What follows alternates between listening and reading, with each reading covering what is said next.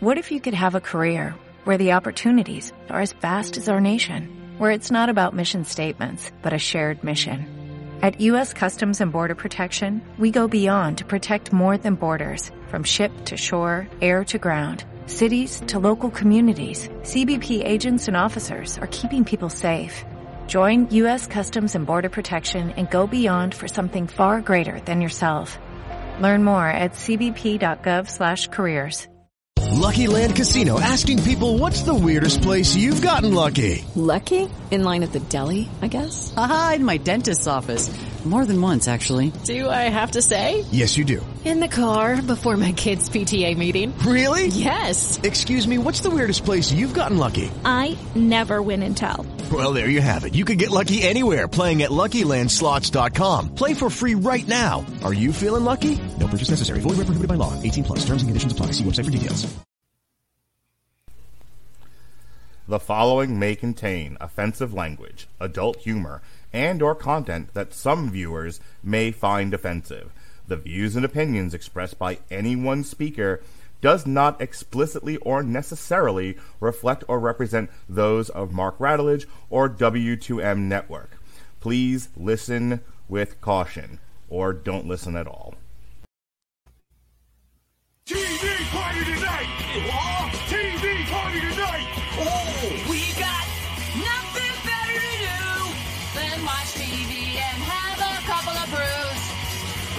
Talk about anything else. We don't want to know. We're dedicated yes. to our favorite shows. Oh, my tickets! Everybody loves Hypno Toad. Gary Dog! Pearson and Blurnsville. Futurama! Hello, darkness, my old friend, and welcome to TV Party Tonight. I'm your host, Alexis Hejna, and here with me is a very confused looking Mark Radulich. I'm sorry, did I throw you for a loop with Simon and Garf? Garful Yodel? Garfunk? I, I can't remember how they pronounce it in this series, in the season. Oh, that's why you're doing that. I thought we were walking over a, a bridge over troubled water. No, I just couldn't resist that scene because that's actually one of my favorite Did that scene moments take? of the season. Did that scene take place at the zoo?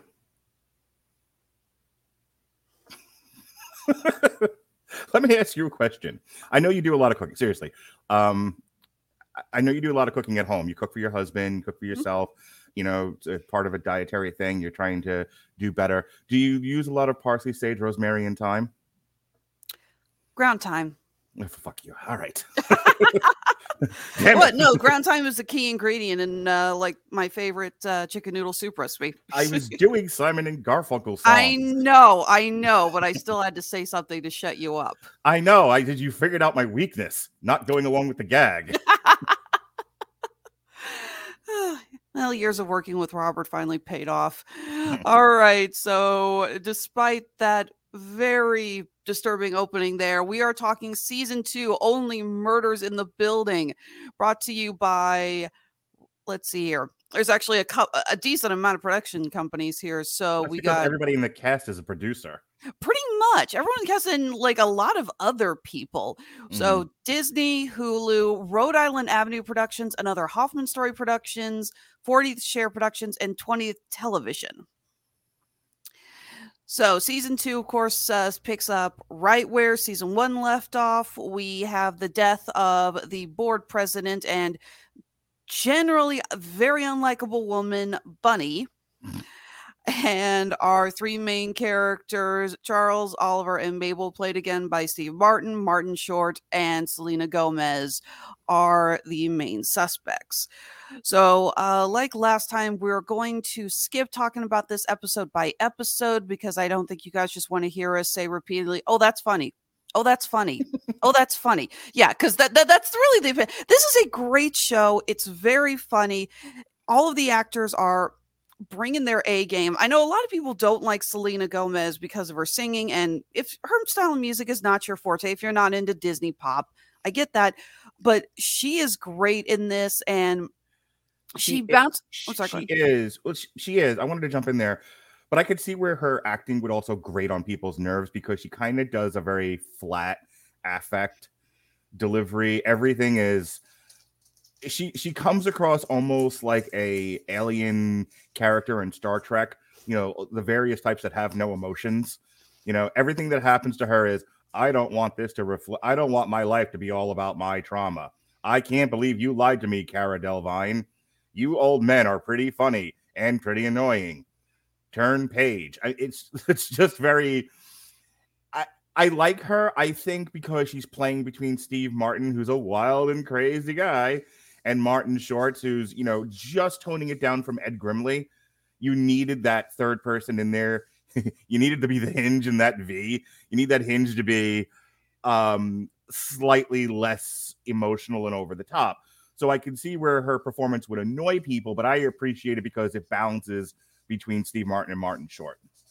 Absolutely. There's multiple times in this season where Charles and Oliver get completely sidetracked talking about something. There's one episode where uh, they're climbing all the stairs of the Arconia, and uh, Oliver goes into this hole. It's like, oh, I just got my knees done. I guess like I need a break.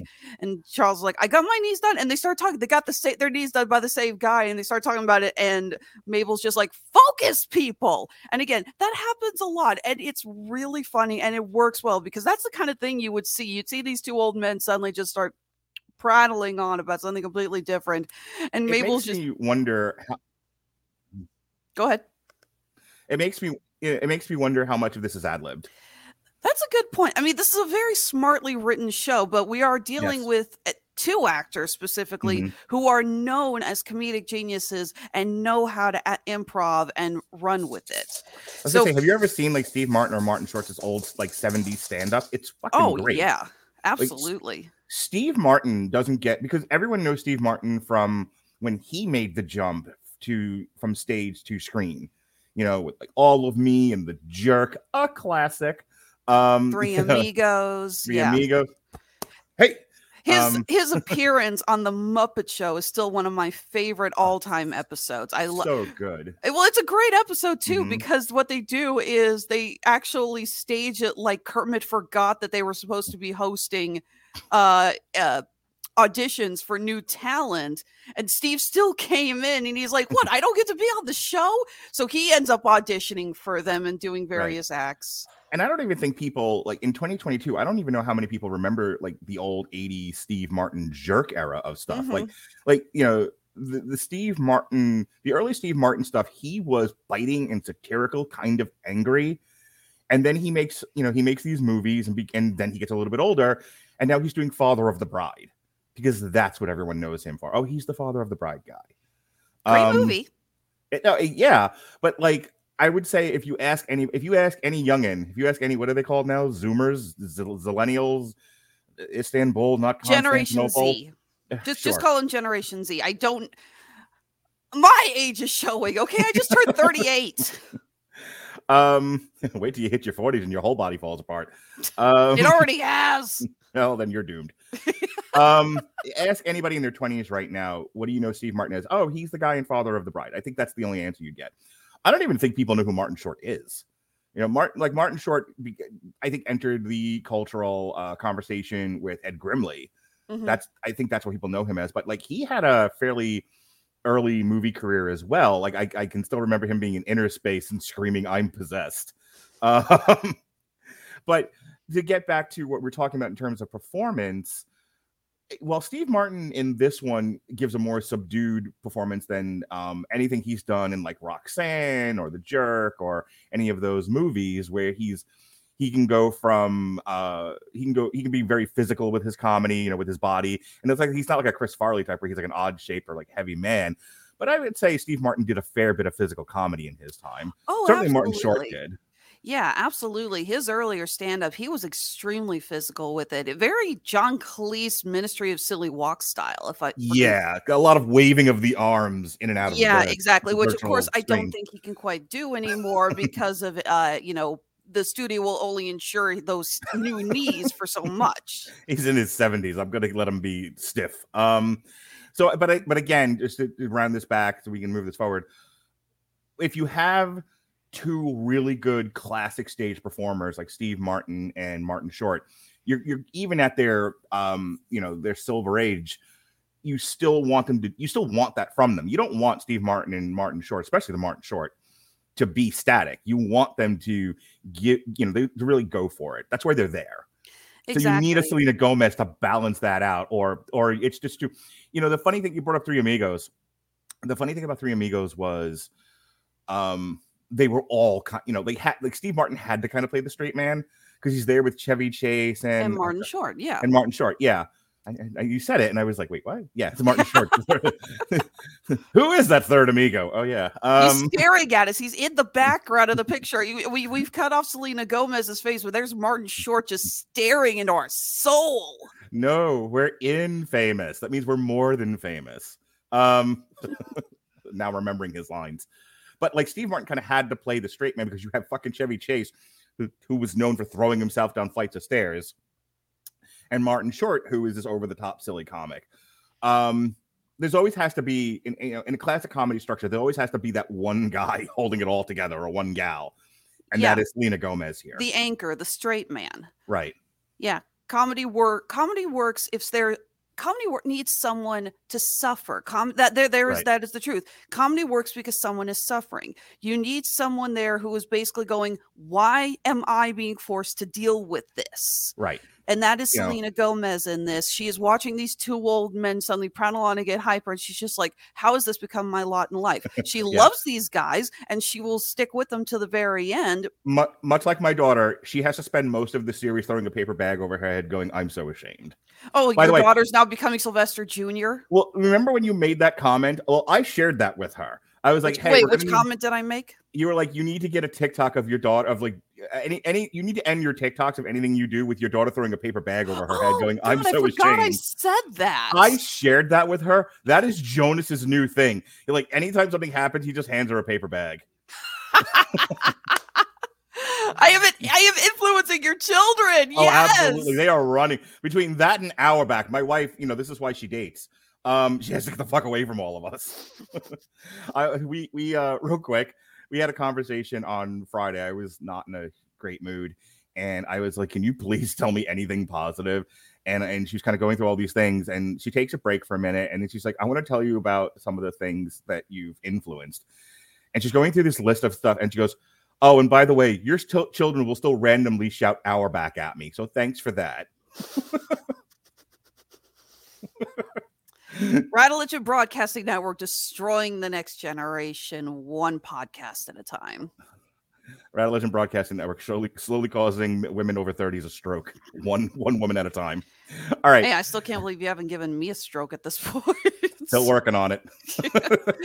All right. So, and yeah, like I- do appreciate Martin Short is the ball of energy in this group, but the fact Mhm. is that he has toned it down quite a bit.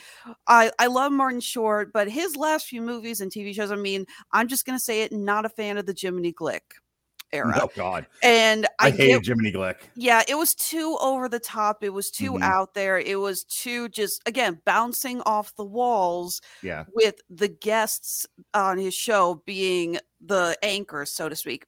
And that's never been the style of humor that I really like. It's Right. just Martin Short is a, hilarious man. I I think I mentioned this in the last podcast. One of the few regrets I have in this life is missing his performance as Leo Bloom and the producers with Jason Alexander as Max Bialystock. you know him and Steve Martin. I think are touring. Get out, really? Yeah, I'll, I'll, well, we, we, I can show you after the show. Awesome. Um, yeah, Steve Martin and uh, Martin Short. Um, and Nathan Lane too. Nathan Lane's in this, uh, so he was a big part of season one. He shows up a couple times here in season two. This is just sort of another example of how this cast has has people has actors that can really go for it, but keeps them a little more subdued. And that's kind of the beauty of this show is that every is that it kind of takes it to the line of going over the top and then goes, "That's not that. Sh- this is not that show." So we'll so we're gonna let these actors who are brilliant. This is a brilliant cast. with These- one exception. Who? Who the hell brought Amy Schumer in for this season? Oh, you're so mean. Why are you bullying that woman? She's not funny. She was great here. She didn't get. She didn't. They didn't give her that much to do. She played an ass. Amy Schumer can play an asshole woman really well, and she. That's what they asked her to do here, and she did it fine. I, what is your problem? I still hold a grudge against her for her comment about animation at the Oscars. Okay, your personal grudges with actors does not change their performance in any way, shape, or form. Sorry, I am genuinely not a fan of Amy Schumer. I feel like her entire gimmick is that she knows that she is not the most attractive woman in the world, but she's going to flaunt and act like she's the most attractive woman in the world. I, I think she's cute, but that's neither here nor there. My point is, everybody, everybody in this cast is a brilliant professional actor. I'm making a point of saying that because we talk so much between uh, TV Party Tonight and Damn You Hollywood. We talk a lot about how we don't like Hellraiser, for example, didn't have the world's greatest cast. You know, it was like C level at best. So every once in a while, when you watch, you know, especially us, given the muck and mire that we tend to trade in, when we watch something with with a all professional, all brilliant cast, and I when I want to be specific about this, actors know, you know, Robert made a comment of it's not that you tilted the camera, you have to know why you tilt the camera, when to tilt the camera. Actors know when to go for it. Professional, it's more than just line readings, it's more than just inflection, it's more than tone. It's you you have to know when to do something, when not to do something. And that is the art of collaboration with a director who says, Yes, go for it here. No, no, no, control yourself, Damon Wayans there yes, do this accent here. No, don't do it there. That kind of a thing. When you have a cast that you can trust and give a little latitude to, you can really create some really wonderfully entertaining art. Only Murders in the Building is that show. I, I, I can't say enough glowing things about it.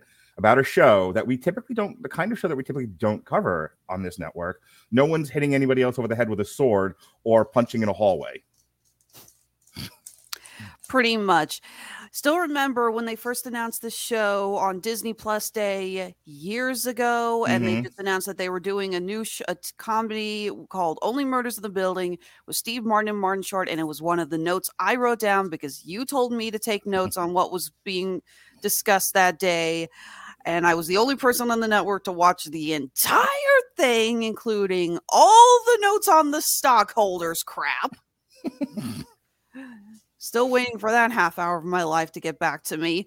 And I wrote it down and I thought, oh, this sounds interesting. And I mentioned it to you, and it didn't really go anywhere because we were all too busy talking about the announcement that we were getting a Fantastic Four movie and they weren't going to replace Chadwick Boseman as Yeah. um, Black Panther. And then when the trailer dropped for this, I'm like, oh, yeah. Oh, my God. We need to watch this.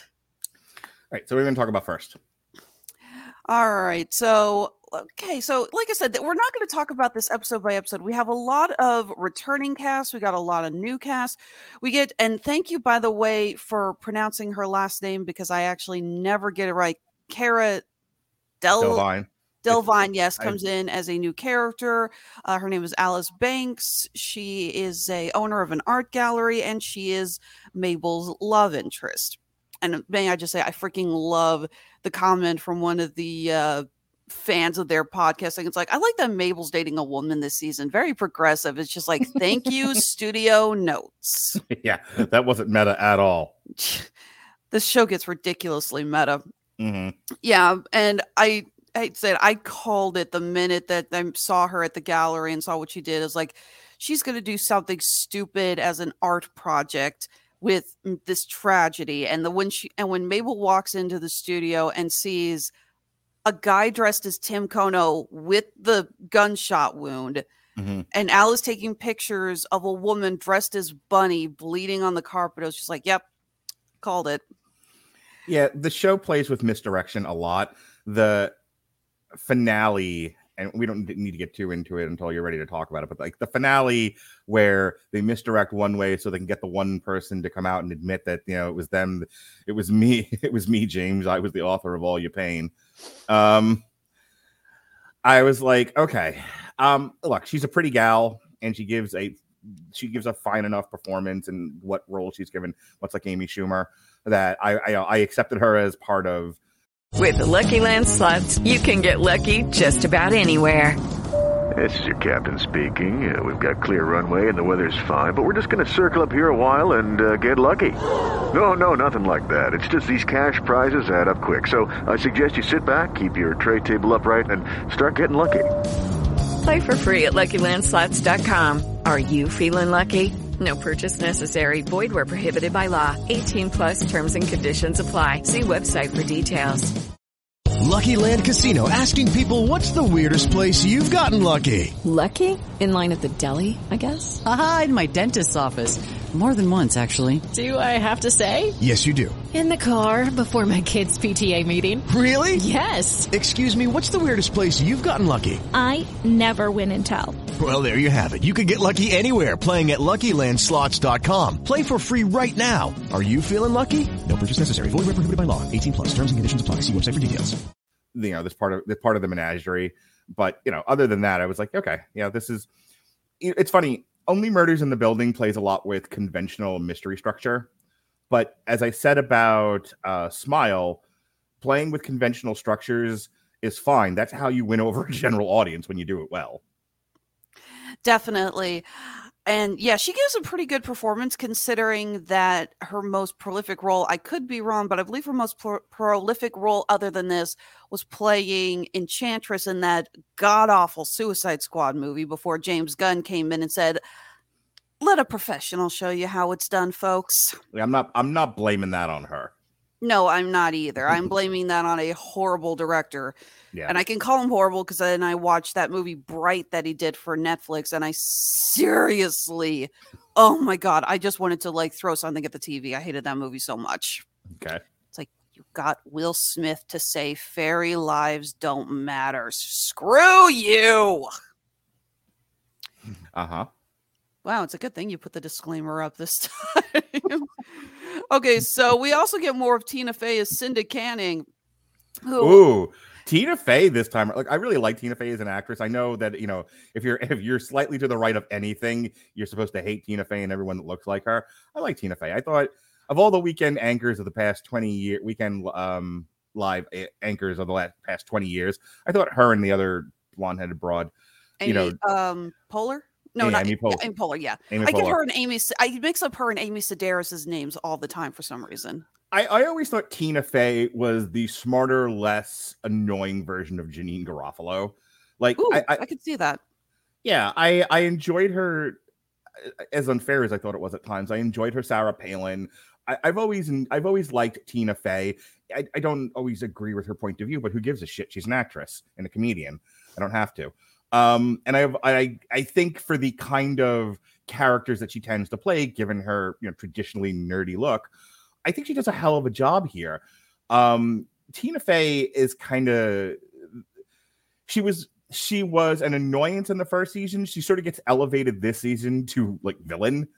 Yeah, they we genuinely think for a while that she Mhm. is actually as the cro- as the as our main characters call it the criminal mastermind, and we find out she's done some very disrespectful things to Yeah. elevate her career. It's alluded that she's in league with Michael Rapaport. I fucking love Michael Rapaport. Detective And- Kreps. And, and look, and not to turn and, and not to do a thing that me and Jesse tend to do with the wire. Go, hey, remember when? Remember?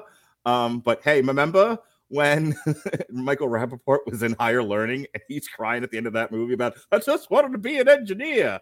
I don't think Michael Rapaport gets the credit that he deserves for being a really good actor. He does play the dirty cop insanely well. He even Mm. nails just there's something about his accent. He's got a very Mhm. good New Yorker accent, but it's Well, a he sounds like a moron. yeah, it's not just a New York, it's a New Mm. York uh, I haven't Hey, I, I, Fungal, you know what I'm trying to tell you? here. Yeah, Hey, he really you, amps up you the cartoony aspect of it. Yeah, And it- I it- love that. But if you ever actually hear him talk, he's not that. He's not that much of a goomba. You know, well, obviously he's an actor. right. And so he, so like he knows when you hire a Michael Rapaport, you know what you're getting. He know you know what like tools he's bringing to the project, Mhm. and that is, and he gives you what he gives you what you're paying him for. Keep going. I'll be right back. All right. And yeah, I am going back. Tina Fey in this season is it's interesting because she is not an actress that you see playing well, a bitch very often. She usually plays very likable characters and even if they are not you know, just on text paper likable, there's still a great charm to them. Cinda Canning is amped up this season to be a nightmare. She is just so unbearable. I mean, I, I love that she actually tells her assistant to get every piece of cilantro out of her salad. And then she's like, I want a sandwich. And it's like, no tomato, no bread. I just want turkey on tinfoil with bread on the side. And I'm I'm I'm a picky eater. And even I'm going, okay, that's a new level of WTF right there. So I I absolutely love just the spitefulness and hatefulness that Tina Fey brought to that role, especially again, since this is not the kind of character that she usually plays. But every second you hear her voice and every second she's on screen, you want to just slap this woman. She has a an exchange with uh, the woman who, spoilers, will inevitably end up being the killer this season, and uh, who's her assistant. The name it escapes me right now, Poppy. but she's Poppy. yes, my favorite bagel. What do you want? Um, Great line. that is a that is a classic line. But uh, the, she's talking to her about something, and, and I think Poppy is like trying to confront her, and it's of course she's deflecting and and pushing her off. And she's telling a story about somebody else, as this cast is wont to do. Martin Short, that's like half his dialogue is telling stories about somebody else. And Tina Fey just kind of punctuates it with, "Yeah, that woman was really was a cunt." And then saunters, just saunters out of the room, and you're like, "Oh, I that hurt me. That yikes." Yeah, Tina Fey can have some very biting delivery. Definitely. Can't help but feel they took a little bit from her role as 22 in Soul and added a bit of that flavor into this. Mm-hmm. Just, I still remember that line until it's like, I'm going to make you wish you were never born. Not to, I, I just love how completely over the top they made her celebrity status. Mhm. This is a woman who we actually get a brief look at her schedule when Poppy is organizing everything, and she's got underwater Pilates, and she gets a vocal massage. Yeah, it's just I, I, I you look at some of the stuff and it's like who comes up with things like this? Where does this kind of stuff come from? I don't know. There's my schedule. Well, your schedule is dealing with a lot of us, so you know we always pray for your soul. hey, hey, look, there's November. yep, it's yep. color Lighting- coded. Lighting a candle for you, pal. I'm not Christian, and I'm lighting a whole cathedral worth of candles for you. that schedule either attracts women or repels them. There's no in between. There- There's there's definitely a lot of like, oh my god, you're so hyper organized. I love that. Or oh my god, you're so hyper organized. Get away from me, you psycho. You have to be hyper organized. You're dealing with the collective nut jobs that work on this network. It is hard to run a cult without a schedule. Oh, we're a cult now? Oh, have you not been to the latest meeting where we decided this? I'm sorry, I missed the minutes. Okay, we'll Who send was we'll- taking minutes? Yell at them. You don't take minutes at a criminal conspiracy, Shamrock. Um, They took minutes in this show. they did. So we get a couple of really clever. The, the one of the things I like about the show is that it's not the same pattern and style for every single episode. They do Mhm. experiment. I think we agreed one of our favorite episodes last season was the one that was taken almost entirely from Theo's perspective, and Mhm. it is done entirely without dialogue. Very clever. This one, we get a couple of different ones. Firstly, we get an episode where we go through Bunny's last day on Earth. And our main cast are barely in this episode. It is done entirely seen through Bunny's eyes as we see her last day on Earth and what she did, who she met with, all the things she did, her decision to not retire and move to Florida, her decision to stay on as board president. I you know, I love the little bit when she gets off the elevator and when the elevator is stopped, the air the air conditioning has Mhm. stopped and she manages to get it working but the it, it just for a few minutes you're in a in an elevator with a couple other people one of them is panicking i, I don't think they confirmed it but i'm pretty sure uh, charles has claustrophobia based on his reaction there Mm-hmm. And she gets off and she says, "You know what? I just realized I hate the heat." And just that, just a few minutes in that hot elevator, and she's just like, "Why would I want to move to? Fl- you live in Florida. Why would somebody want to live in Florida if they can't be in a hot elevator for less than a minute?" The nor'easters mostly, but go on. But again, it's really great one. You, you skip a little, and again, Bunny is a very unlikable woman. You know, we saw so much of her in the first season where her main plot line was she hated our main characters, she hated their podcast and the attention it brought, and she was working to get all three of them evicted. Right, which is why you needed an episode this season so that you as the viewer are not left with a who cares that she died feeling. The whole the whole thing this whole show is structured like a pulp mystery novel. Mm-hmm. And if you as a reader, if you don't have some connection to the victim, you're going to spend this entire book wondering why you care about who killed her other than you just want to know. There has to be some there has to be more investment in the victim.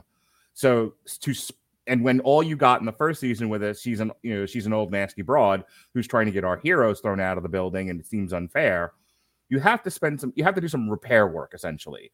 So they spend an entire episode, and by the end of it, you're like, oh, she. You, you see things from her perspective. You feel somewhat sympathetic for her, but then you're also given an opportunity to see things from Nina's perspective, and there's your first misdirect because they start pointing the they start pointing the camera at Nina as the murderer. And then, so when the next episode comes and they're dealing with kind of looking at her and seeing how all of that ends, there's that flow, there's that connection from Bunny to Nina, and then from Nina to the next thing. It's that's one of the things that makes the writing of this so strong is that they know that there has to be enough connective tissue that it, it's not you know so, some shows get away with sort of the cheap uh, cliffhanger ending to keep you going. Like you know bingeable shows the structure is leave them hanging at the end of the next episode so they'll leave the stream the streaming channel on for hours at a time. That's why netflix drops all their episodes at once uh, they want, you know, there is money to be had in the amount of time at once a a viewer stays on an, a channel. So if you like do like me and you wait for all the episodes to drop because Hulu drops them weekly, uh, if you wait for all the episodes to drop, um, and you binge it, the every episode should end with, "Oh, I need to watch the next episode. I can't just turn this off now," which is very effective, by the way, because I know with Orange is the New Black, that I I started watching that at eight o'clock at night and binge the I, one of the seasons and binge that till like three or four o'clock in the morning. I did not sleep. Oh, I've done that several times. More often than not, trying to binge something for you. Blow me. Anyway, um, real quick, I want to go back to Bunny and her and her Yeah. influence on the season. But real quick, there is something that's been bugging me about Nina. So we find out Nina is the new board president, right. and she is apparently even God, more. I I thought they were gonna tiger mom her. It- she was gonna be like one of these just uh un that's what I'm looking for. Just unbearable. unbearable, overbearing fucking Asian women. You know, like because that's now a big stereotype. Is every Asian person on TV is either a ninja or an overbearing monster. You know, what are they again? Tiger Mama. Tiger Mama. Yeah, No, I thought that they were I- going with her. The thing I never quite understood is that it they find out in an early episode that she, as board president, is going to do an addition to the Arconia, and we see the picture of it, and it's some kind of it looks like a glass blimp hmm on top of it. I cannot fathom what the hell that was and what the plan was and how that was going to, you know, reflect on the Arconia, what it was Mm-hmm. going to do for the Arconia, what it was, what the purpose was. D- did you have any idea what that was? look it was we're going to change this ancient building that's what it was you know Yeah. it- it's you have the nice thing about this show is that it can touch on things it doesn't necessarily have to spend a lot of time exploring them but it, it does bring them up and there, and there is a consternation between conservatives and progressives not necessarily politically but definitely in terms of this group of Nya wants things to change and this group of Nya wants it to stay the same and there are equally uh there are equal arguments on both sides for why that might be uh, a good idea one way or the other. But it, it, everyone kind of commits to it with religious zealotry. No, no, no, no. Keeping things the same as the way things should be, and we should never progress, and we should leave things alone, and don't change my building. I don't like change. And then there's you know the other side with religious zealotry going, we should uh, mow it all down and build a car park and an amusement park, and why can't we get into the future? And my gosh, there's so much. There's so much out there that we could take advantage of, and yet you people remain in the dark ages and they are at loggerheads, and that is all that was about. It didn't really matter. Like if you're asking me like the, spec- the specificity, I couldn't even tell you what it was because it's not it's not an important detail. The detail is in Nina and Bunny not being, you know, coming to a head over whether or not the Arconia should evolve or not. All right. Well, going back to Bunny, uh, other than her flashback appearances, she is also with us, or rather, the actress Jayne Houdyshell, if I'm pronouncing that right, is with us with a new character, Mrs. Gambolini. she was great. That I that that woman is every woman I knew in Long Island, down to the hair. oh, Mrs. about the. Gambolini was the You're talking about the parrot. parrot. I'm sorry. I I thought you were talking about the the thinner woman, um, the the thinner elder woman who was friends with Bunny. Yes, the parrot. Sorry.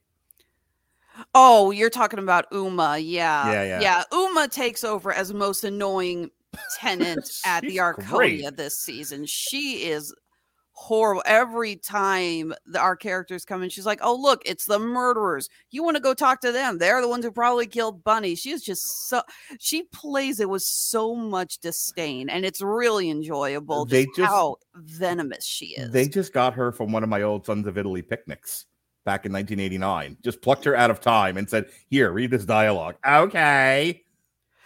but yeah, I love the idea that Uh, Bunny had this parrot, Mrs. Mm-hmm. Gambolini, and all of her years of insulting the, tenants. That's all this. Mm-hmm. I, I just love the idea of this bird coming.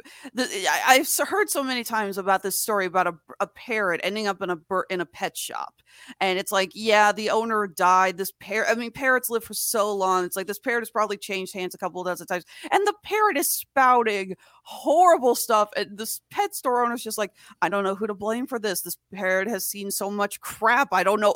This parrot probably saw when the Germans marched into frickin' France. Yep, the parrot's really funny. Hey, um, one of the things that happens in this uh season is we get to see the stepdaughter. Yes, we get an appearance of Lucy. This is Charles' stepdaughter from a previous marriage. She is kind of run away from home. It's implied, it's not outright said. She got into a huge fight with her mother uh, on the night of her mother's fifth mar- Yeah, wedding. I think that something like she that. says she's got five five dads. I think is the term. Mhm. So I'm assuming that's where that falls in. And there is just a wonderful bit between her and Charles because when she first comes in, I was really afraid they were going to play her off as the too cool for you stepdaughter that they were going to say it's like I just need a place to stay. Can I just stay here because that's so cliche. But no, she Mhm. genuinely loves Charles. And she openly says, like, of all the dads I've had, you're easily my favorite. She's very close to him. She misses being with him. When he starts singing uh, the song that he, you know, sang to her as a child, she smiles. When he says he's going to make her her favorite omelet, and he starts throwing her pepper, she smiles. And she becomes very, very crucial to the investigation because she's the one who, fi- who knew about all the secret passages. She used to play in these uh, when she and the uh, other kids in the building played hide and seek. But there is a lot of drama there because we find out that we, Charles just texts her out of the blue in the first season, and you think there's some animosity and bad blood between them. It turns out Lucy's mother told him flat out, "You're not allowed to contact my daughter." I, I- just yeah. yeah. I needed Uh, to go ahead. Yeah, I needed to react to that because uh I watched that episode I think either yesterday or the day before and um I was in a good mood. Um made some changes to my personal life.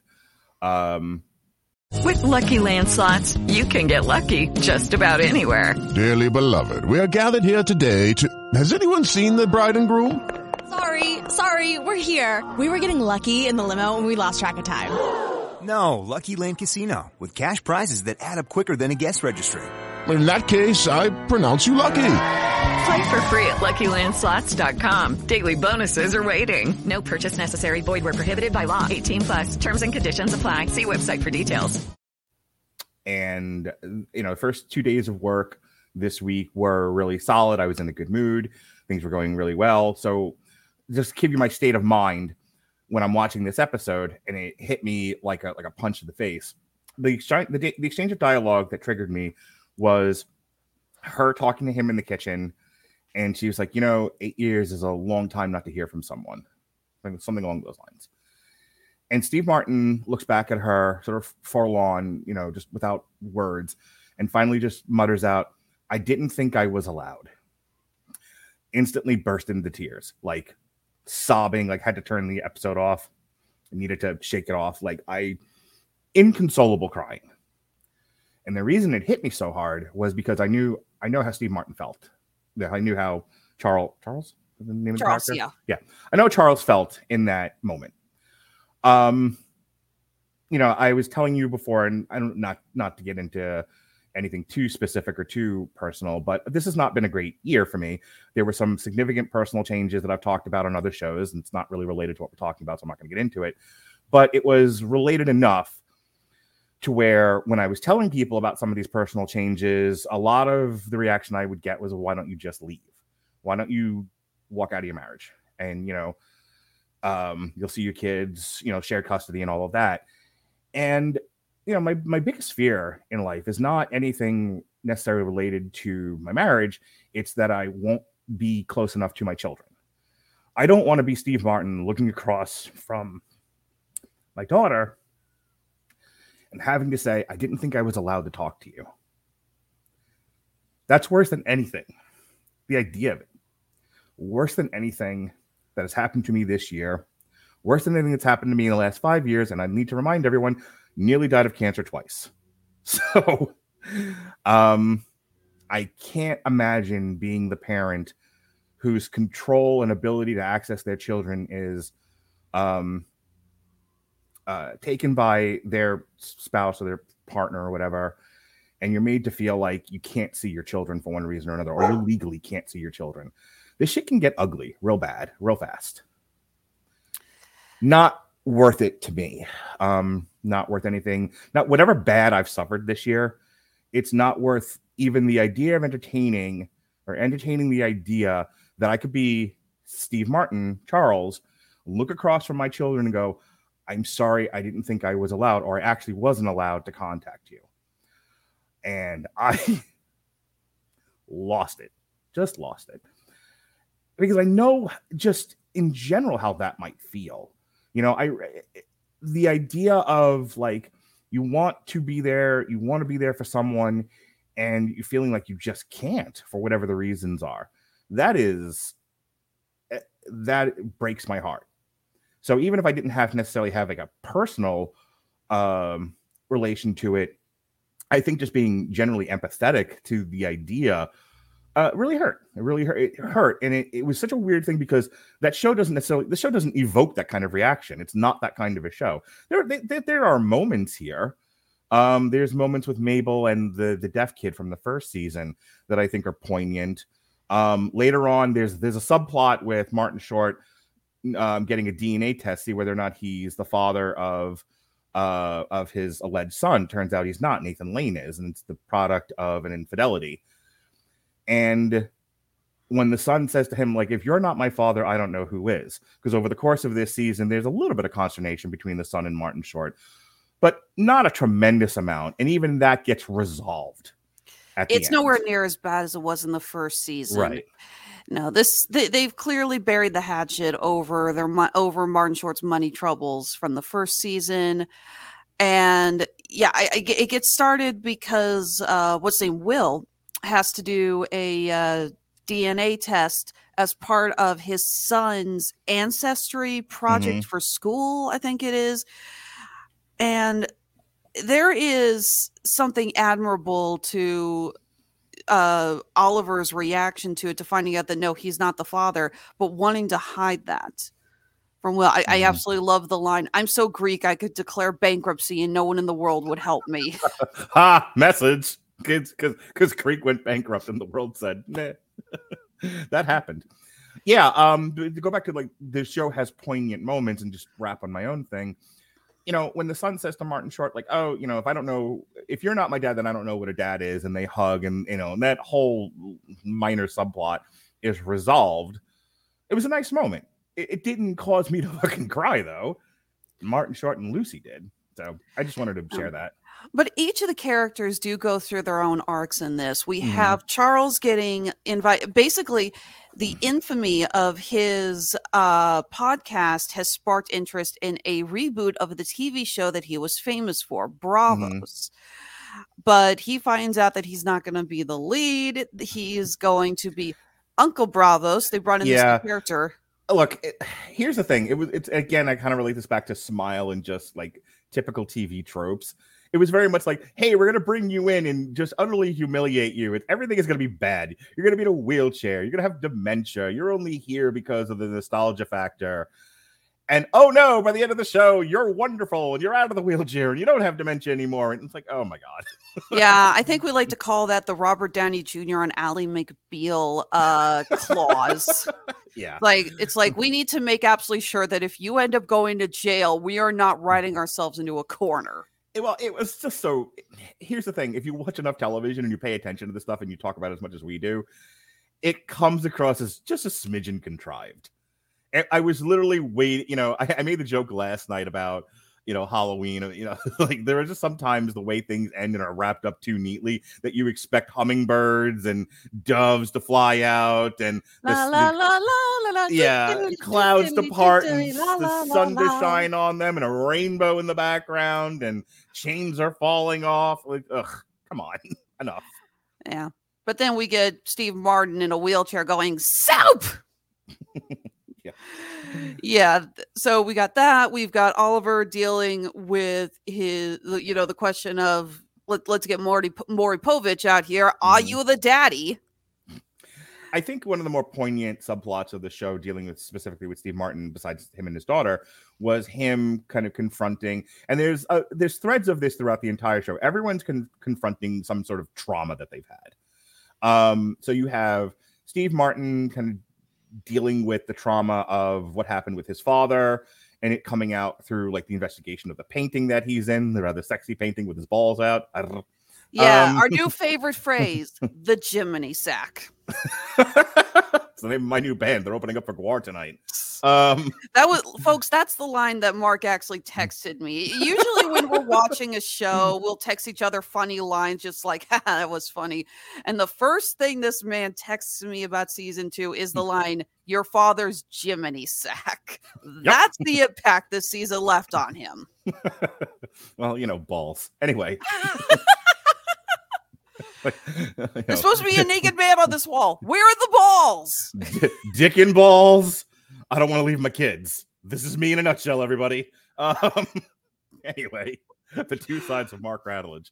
Um, yeah, but the more poignant thing that he kind of deals with is him dealing with the trauma of the loss of his father. It was like his father, what I think, got arrested or something, and then he turns out his father was was cheating and was like in some sort of like weird polyamorous throuple with these two other women. And then, it, well, actually, it was one other woman because Mhm. the one woman was pretending to be another woman. Oh, So- that's right. Yeah, and yeah. it turns out she was in an abusive marriage and charles's father got arrested i guess for getting into a fight with the abusive husband because he was Mhm. trying to defend uh, the, uh, the- this was shirley maclaine's uh, Mhm. character who always puts out an amazing performance because it's Shirley fucking MacLaine. You know, we this woman is a legend, and it was great seeing her in this brief role. I love seeing her just play the world's biggest snob. It's like, where's my cocotini? A cocotini has coconut. That has chocolate. It looks like the yeah. It just it, it was just so funny. I love just how pompous she plays it. and then you have Mabel dealing with like the trauma with her father, and I don't recall what exactly was the issue there, but something Stomach cancer.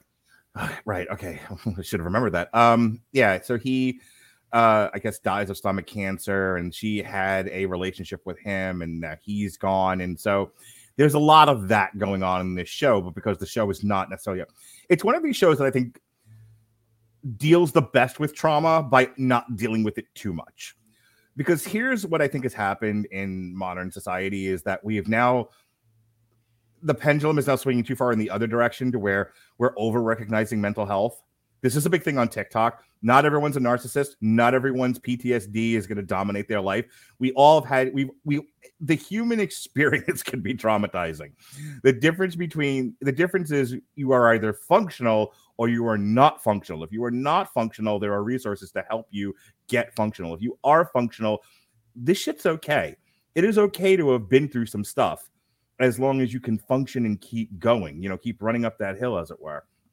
And so, one of the things I like about Only Murders in the Room is that it recognizes that Charles has gone through some stuff. And because of that, you know, I think he has a line about I spent a year getting into a relationship and then X amount of time getting out of it, and then like four years before I'm in uh, before I'm involved in anything else, something along those lines. Like clearly, these relationships have affected him to the point where he makes decisions like to not talk to his daughter for eight years. It kills me though because that scene is one of my absolute favorite moments. Mhm. Not only because it's a wonderful speech, because the Mhm. whole thing is going on while they're supposed to be on the lookout Right. for the killer with the glitter bomb, and you see it go up in the background, and the, whoever triggered it gets blown back, and there's all this glitter going Hmm. everywhere, and the juxtaposition between this incredibly, you know, it's very a, it- deep. it's a nice it's a nice use of foreground and Mhm. background. Yes, which you don't get to see a lot of because you don't get a lot of creative camera work in today's uh, fictional media. Not gonna lie, I actually had to rewind it because I was so wrapped up when they're saying, and then suddenly I see this flash of red in the background. I'm like, what the hell? And I rewound and I'm like, oh crap, the glitter bomb. That's funny. I had to rewatch it a few times too. Wait, what am I? Wait, what? like, why is something blowing up in the background? Because a lot of times I'd be watching this, I need to be at work, you know, on my break or something, or I'm watching it and 87 people are texting me, and I'm like, so I'm like missing details, like Mhm. enough to get the gist. But that was another one where like I was like texting with people, I was watching it like on a small screen, and then I see that thing blow up in the background, and I'm like, like, everything has to stop. I need to know why this is blowing up here and what this is in relation to. Um, fact but the other thing is like the fact that Oliver made a freaking glitter bomb, two pounds of glitter, a a tub of rubber cement, and just a nugget of C4. and Just like yes. I'm gonna just gonna say, where the hell did Oliver get C4? Walmart. Listen, um, specifically in Florida. Um, the other, but like again, dealing with it by not dealing with it to crib line from Endgame. You have Selena Gomez's character who has her own traumas, and you know, but she's functioning as an adult. Um, she it's just causing her to be guarded with people, and then she lets her guard down. Cara Delevingne fucking lies to her, and she guard right back up again. So I, I like the fact that the show recognizes we are all struggling with mental health issues, but we are all not dysfunctional either. It's it's a nice balance of this pulpy mystery with some reality to it. These are these are believable, more or less, situations and characters in this show, which is a nice change of pace. Um, one of the things that I wanted to bring up before we start to close out is um oh I gotta talk about Amy Ryan. Amy Ryan continues to be the best actress in this entire show. She is a good old Beadie from The Wire. She is great. She's only in for two episodes. they're the best. and- but she manages to seduce Charles back Mhm. into her little web because she is just so she's insane. She really is. She's really in is. prison, and she's like, "Are you breaking up with me?" Mind you, she stabbed him in the first season. She was she was the killer. Poisoned and Poison- stabbed. Yeah, right, right, right. But yeah, it's Amy Ryan. I don't know where she got the sexy seductress act from, but damn, it works. I know. So the fact that he actually brings her the blueberry bagels that she wanted, and he has to Mm. break up with her by proxy using his stunt woman. Side note, Jane Lynch, you are a treasure. That's okay. So I'm glad you said it because that triggered what I actually wanted to. I had to kind of vamp with Amy Ryan, but I'm glad I did because it needed mentioning. One of the things that's great about this show is the anatomy of a scene. The thing that Robert and I often talk about on DMU Hollywood is that yes, you need times to, for there to be exposition explained in a in a show or a movie, but you don't necessarily need it shouted at the camera dead on. Okay, an anatomy of a scene is we have information that needs to be conveyed, but how are we going to do it in this visual medium that is stimulating to your audience? A really great example of this Michael Rapaport talking to Selena Gomez while hitting a heavy bag. Brilliant. It's subtle, but it's brilliant because he's trying to intimidate her. She's trying to stand up to his intimidation, and everything is done through punching a heavy bag. It's almost less about what he says to her because a lot of what he says to her is, You're fucking stupid. You're fucking stupid. And I'll tell you Your why. name is stupid. What kind of a name is Yeah. Mabel? Mabel's an You know, awesome name. You know, I'm fucking smart. I'm smart. I want my respect. Wait, that's something else. But I you know, I know I'm fucking smart, and you're not going to get me. You think you're, you know, you're not a fucking detective. I'm a detective, you know. And he's and the, there's an allusion to he got Tina Fey. Turns out it's Poppy, but there's a lot of that going on. And all Selena has to do do is hold the bag. But there's a subtlety in her body performance in holding the bag that kind of says, "You can punch me all you want. I'm not going away. I'm in your face. You don't intimidate me, motherfucker." I mean, that's great.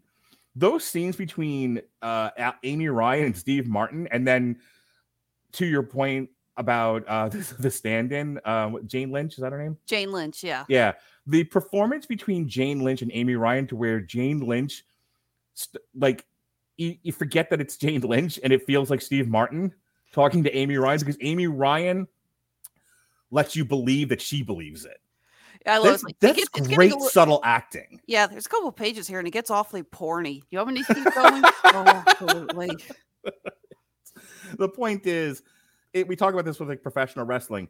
When the wrestlers believe it's true, they'll make you believe it's true, and that is the magic of pro wrestling. The Mhm. magic of drama is when everybody involved believes it's true, and so you you as an audience are right there with them, and you forget you're watching a performance. Definitely. Um, go ahead. So let's go ahead and we're running up here and close to an hour. So unless there's anything else specifically you want to talk about, I think we need to talk about the ending. Yes. And I'm not gonna lie, compared to the last season, I thought this ending was just a touch contrived and just a touch confusing. We get a lot of different things wrapped up pretty fast. I, I'm not upset about the misdirection with Cinda Canning. I thought I, I knew it was not going to be so easy to make Right. Tina Fey the murder. It's like it no, it's not going to happen.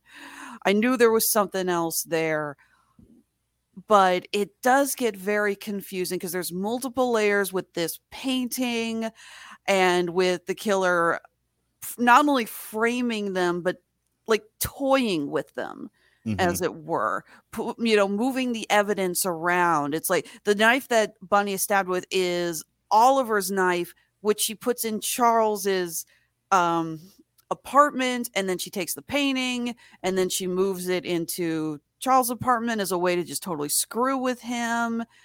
And it and, and then on top of it it turns out that this is all wrapped up with the pre with the podcast that With Lucky Land slots, you can get lucky just about anywhere. Dearly beloved, we are gathered here today to. Has anyone seen the bride and groom?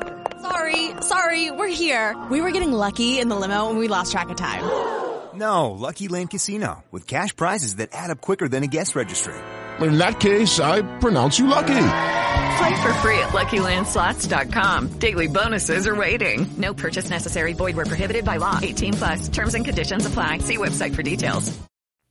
um, had started this whole thing, all is not okay in Oklahoma, that uh, kind of launched Cinda Canning's career.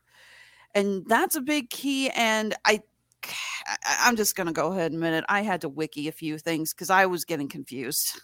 Kind of I'm not gonna lie. So I watched the last two episodes this morning, and I watched two or three episodes last night after I got done recording Damn You Hollywood. And I was so it was either late and I was posting stuff, watching in bed and falling asleep, or this morning I was being texted by 106 people. And I was like, I don't not entirely sure what I missed here, but fuck it, Alexis will take care of it. so take care of it. Thanks, Mark. You're welcome. Yeah, no, like Your show. no the ending is just a touch contrived and it's a weird thing so they fake out the killer by thinking that charles is dead and Mhm. i get why they're going with that but they leave it on a cliffhanger note with a commercial break we know he's not dead you know i don't mind throwing the killer for a loop but the fact that they play it up on the show like it's a serious dramatic moment like you actually expect your viewers to think this is real come on guys I, I we're mean, not killed- that I mean, they they they they thought we they got us to think that they killed Chewbacca. You know, some people I'm sure bought it. So either way, so the killer's revealed. Kreps is found out to be a dirty cop. I am glad mm-hmm. we got more of Detective Williams. She is not as big on this season as she was last one, which I missed her, but I oh my god, I love the bit with her coming in with her baby and pretending she doesn't know a chorus line. And this actress is a West End performer. Yeah, of course, of course I know chorus line. That was great when she launches into this song. Mhm. Oh my god, I love that. But then we get our cliffhanger for the next season. This Mhm. has been renewed for a third season. And this, I think this third season is going to be interesting because it looks like we're going to do an in media res style with a flashback. This picks up one year later. Oliver is directing a play on Broadway that Charles is in, and it's not Paul Rudd, but Paul Rudd's playing the role, and he is playing a jerk. Yeah, Which is- Ben Ben Glenroy is the character's name. Yeah. I really want to see Steve Martin and Paul Rudd on Broadway together now. All right, so I let's go back. Um, I yes, it was contrived, but I think the so much of this series is them bubbling around and then you know a- you know falling up. There's not a lot of ingenuity or intuitivism in what they're doing. They kind of figure some things out, but a lot of stuff gets just told to them or falls in their lap. So the fact that as the heroes of this picture, they set up a trap to catch the villain to where they they're gonna misdirect, they're gonna they're gonna point hard at Cara Delevingne for a second time in this show, and they're gonna make everyone in the room believe that that's where they're going, so that the real killer is like, "No, you fools! It was me! It was me all along, Austin." Um, I was the author of all your pain, James. Get on with it. Sorry, I got lost in my own clips. That's the second time you've done that clip in your head. Uh huh. Um, I actually meant to do it was me, Austin. It was me all along, but out came it was me, James. I was the author of all your pain. Watch way too much wrestling in movies. Anyway, That's your job. true. No, well, never mind. Um, so I, but I didn't mind it because again, it's it's it's you've seen this done a million times before. I like the fact that it gave it's something that these three people would have thought of because it is such a known thing to do. The fact that someone was dumb enough to fall for it, we can sit here and debate the merits of. But you know, sometimes, and this is a thing that happens too. Sometimes, you know, you talk about, and I think they even mentioned it earlier on with Nina. A guilty conscience is a is a heavy weight to carry around, and sometimes people are just ready to confess. All you need is a little push. They pushed. She confessed. Eh, Does it happen in real life? Meh, not really. But you know, it's fine for a drama. And I was okay with it. And I thought everyone kind of played their roles well. And I thought it's a fun scene. Yeah, you don't really buy that Steve Martin's dead, but who cares? Um, as far as the ending ending, sort of the, the post-credit ending with Paul Rudd and Steve Martin, I'm intrigued by the antagonism. The fact that, you know, I know what you did. Ooh, that's like screenwriting 101 right there. Um, you know, I, I I had a line that I was going to try to like work backwards from for a screenplay, and the opening line was going to be, "I've come here to kill you," and the other guy goes, "You're late." I just couldn't figure out like how to make that work. Like, well, how did we get to this place? You know, you better back off. Why? What are you going to do about it? I know what you did. Ooh, what did he do? Now I'm intrigued. Season three, everybody. like I said, they build it up. They talk about, oh, this has been such a crazy year. So this is going to be with a lot of flashbacks. We're going to see what this last year has entailed, where things have gone with Mhm. this new character, Ben, who I'm guessing died of poisoning, considering he's got the blood coming out of his mouth and He everything. definitely wasn't stabbed this time. No, not this time. and I am so looking forward to Paul Rudd being on this show next Would season. it would have been funny if he turned the dust? Shut up, Fuck- Thanos. I'll fucking do it myself. Just give me a minute here. thank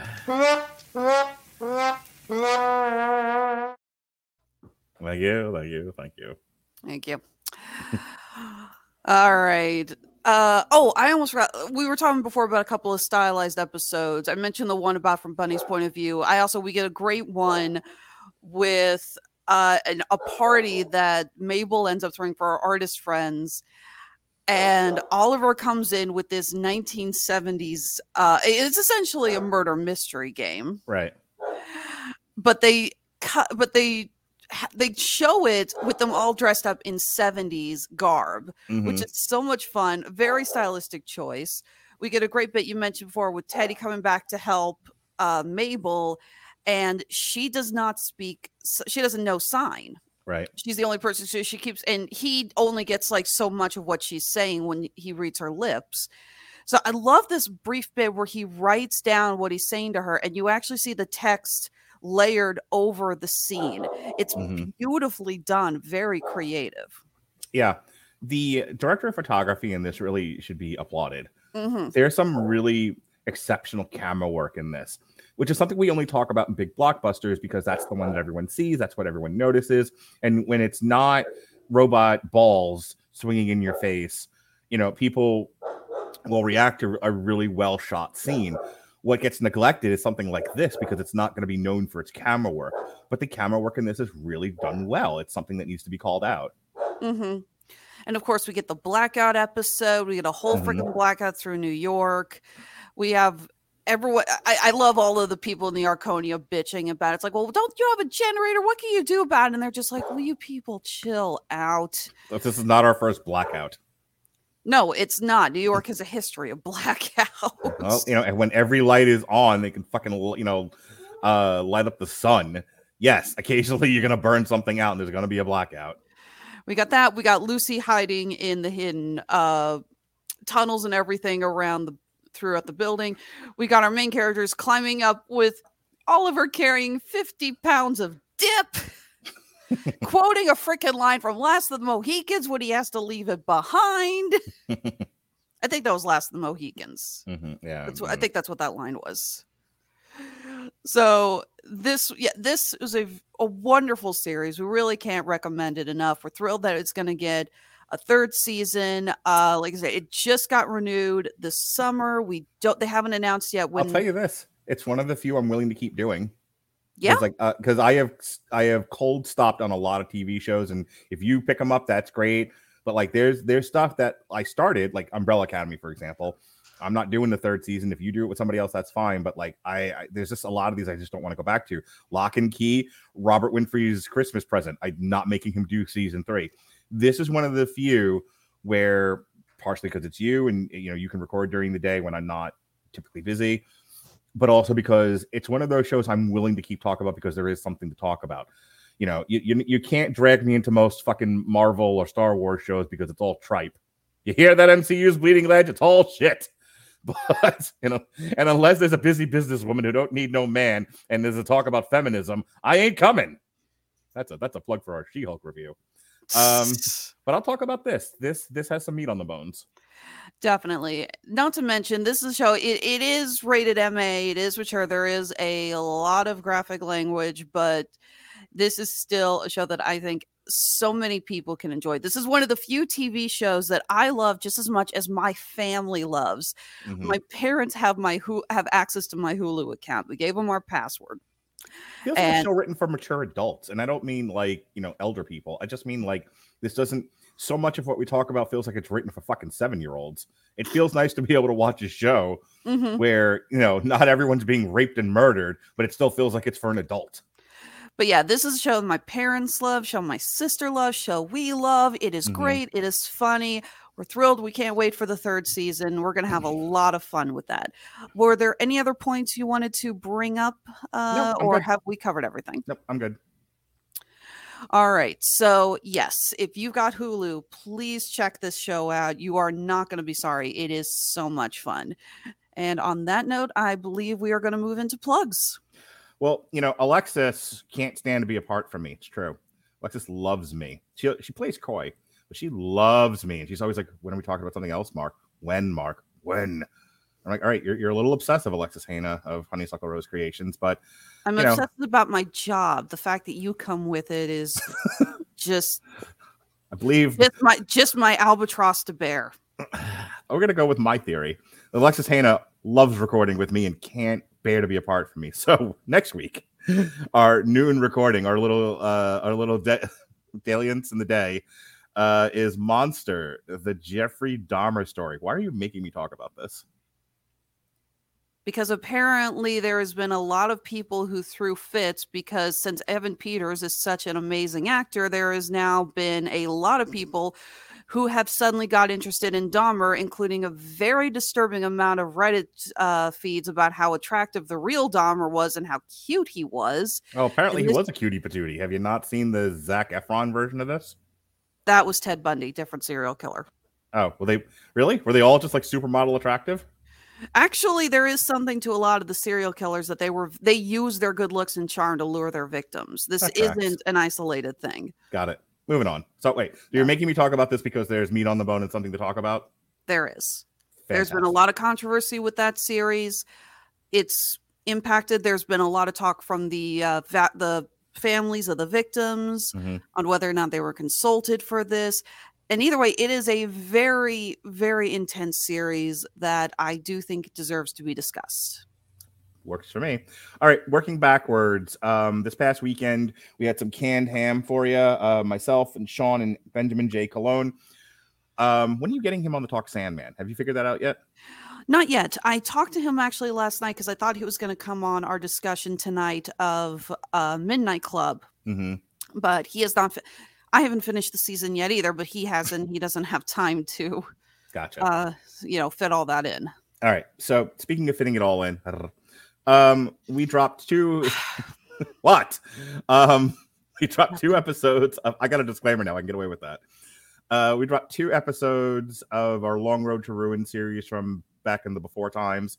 Uh, of the Crow, the original Crow, and then the Crow uh, City of Angels was part one, and then Crow Salvation and Crow Wicked Prayer, I believe, was part two. It dropped on Sunday the 16th. We got Black Adam coming out this Friday, the first major motion picture for superhero motion picture uh, to hit the big screen since Thor: Love and Thunder, which came out in July. So, in honor of that, me and Jesse talked for five minutes about World War III, and the rest of the time, I just I just made dick jokes because that's me on source material. Check it out. Hey, it's a return of the gag reel. The gag reel, Alexis Hejna. You know about that gag reel. You've experienced the gag reel, haven't you? Multiple times. Yeah, you've been on that gag reel multiple times.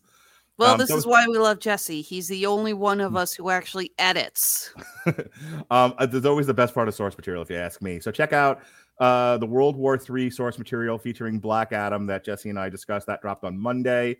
Monday night, uh, the miscreant, the misfit and miscreant himself, Ronnie Adams, and I talked the of Michael Myers trilogy. That is Return, Revenge, and Curse of Michael Myers, plus H2O, and that. My friends, outside of the Rob Zombie ones, is all the Halloween movies. I'm done with this series. The world is done with this series. Trust me. Yeah, really. Uh, last night, uh, speaking of which, Ronnie came back for a second time for he's a glutton for punishment. He, uh, Robert Winfrey, and I reviewed Halloween Ends. Tonight, uh, Alexis Hejna and Robert Winfrey are beginning discussing Midnight Club, as she said. Jason And- Teasley may be joining with us. Uh, he has his voice back. yeah, feel better, man. All right, this weekend it's all Hannibal Lecter all the time. We have the two-part Long Road to Ruin on the Hannibal Lecter movies. First part is Silence of the Lambs, and then uh, I believe the second one is Hannibal. No, yeah, Hannibal. And then part two, which drops on Sunday, is Red Dragon and oh gosh, what is the uh, Hannibal Rising? Was the fourth one. Um, and then Robert r- did an Everyone Loves a Bad Guy, a solo run on Everyone Loves a Bad Guy, talking about Hannibal Lecter. Might have been the most popular one, the most downloaded one in the before times that he's ever done. So give it a listen. It'll be good stuff. When I get back from seeing Black Adam with my kids, uh, we will review it on Monday, the 24th. And then, as I said, our, our afternoon dalliance, me and Alexis Hejna will be reviewing Monster, the Jeffrey Dahmer story at noon on Tuesday. Hey, the super blog team up goes to hell. I don't know if you know that, Alexis, but it does. And uh, myself and Pat Mullen, our contribution to the super blog team up, which then went to hell, is Hell Comes to Frog Town, starring Rowdy Roddy Piper. We did a commentary track for that. Um, Jesse's entry for the Superblog team up is Batman Punisher Lake of Fire, according to the schedule. And um, I'm not sure if you're recording anything next week, but uh, that's about it. That's all you mean I besides got. Dahmer? Besides Dahmer, yeah, I don't know if you've got anything else with any other of your other boyfriends that you're recording with. So, um, I hate to say it, I might be taking a little bit of next week off because this weekend for Honeysuckle Rose Creations, where fashion meets fandom at the intersection of geek and chic, we are making our appearance at our final convention of the year. This is Anime NebraskaCon in Omaha, Nebraska. This is one of the biggest anime shows in the Midwest. If you're in the area, come check it out. It's going to be a lot of fun. But yes, after this, I am taking a nice little sabbatical, which basically means I'm probably going to just sleep on my couch for two days straight. Okay, then. I'm fully aware of my limits. So, but yes, uh, of course, our shops are still open on Etsy and Handmade at Amazon. You can find us on Facebook, Instagram, and Twitter. A reminder that we are getting ready for our big Black Friday sale and that we will be doing our charity drive from Black Friday to Christmas Eve. For every order that is placed from both of our online shops, we will donate $5 to St. Jude's Children's Hospital. And of course, if you're also in the Midwest area, you can check out our stuff at Level One Game Shop, Mind Games and Magic in Lee Summit, and now Smallville Toys and Comics in Hutchinson, Kansas. So again, that's Honeysuckle Rose Creations, the intersection of geek and chic. All right. Hey, you're this is your show. Take me home, baby doll. Am I pressing the button or are you pressing the button? No, honey, you can press my buttons anytime. I'm playing with my phone. Okay, then I'm no seriously. I was like, am I pressing the end button or are you pressing the end button? That was an honest question. Listen, you're a busy businesswoman who don't need no man. Press the button, fucking buttons already. Be well, be safe, behave.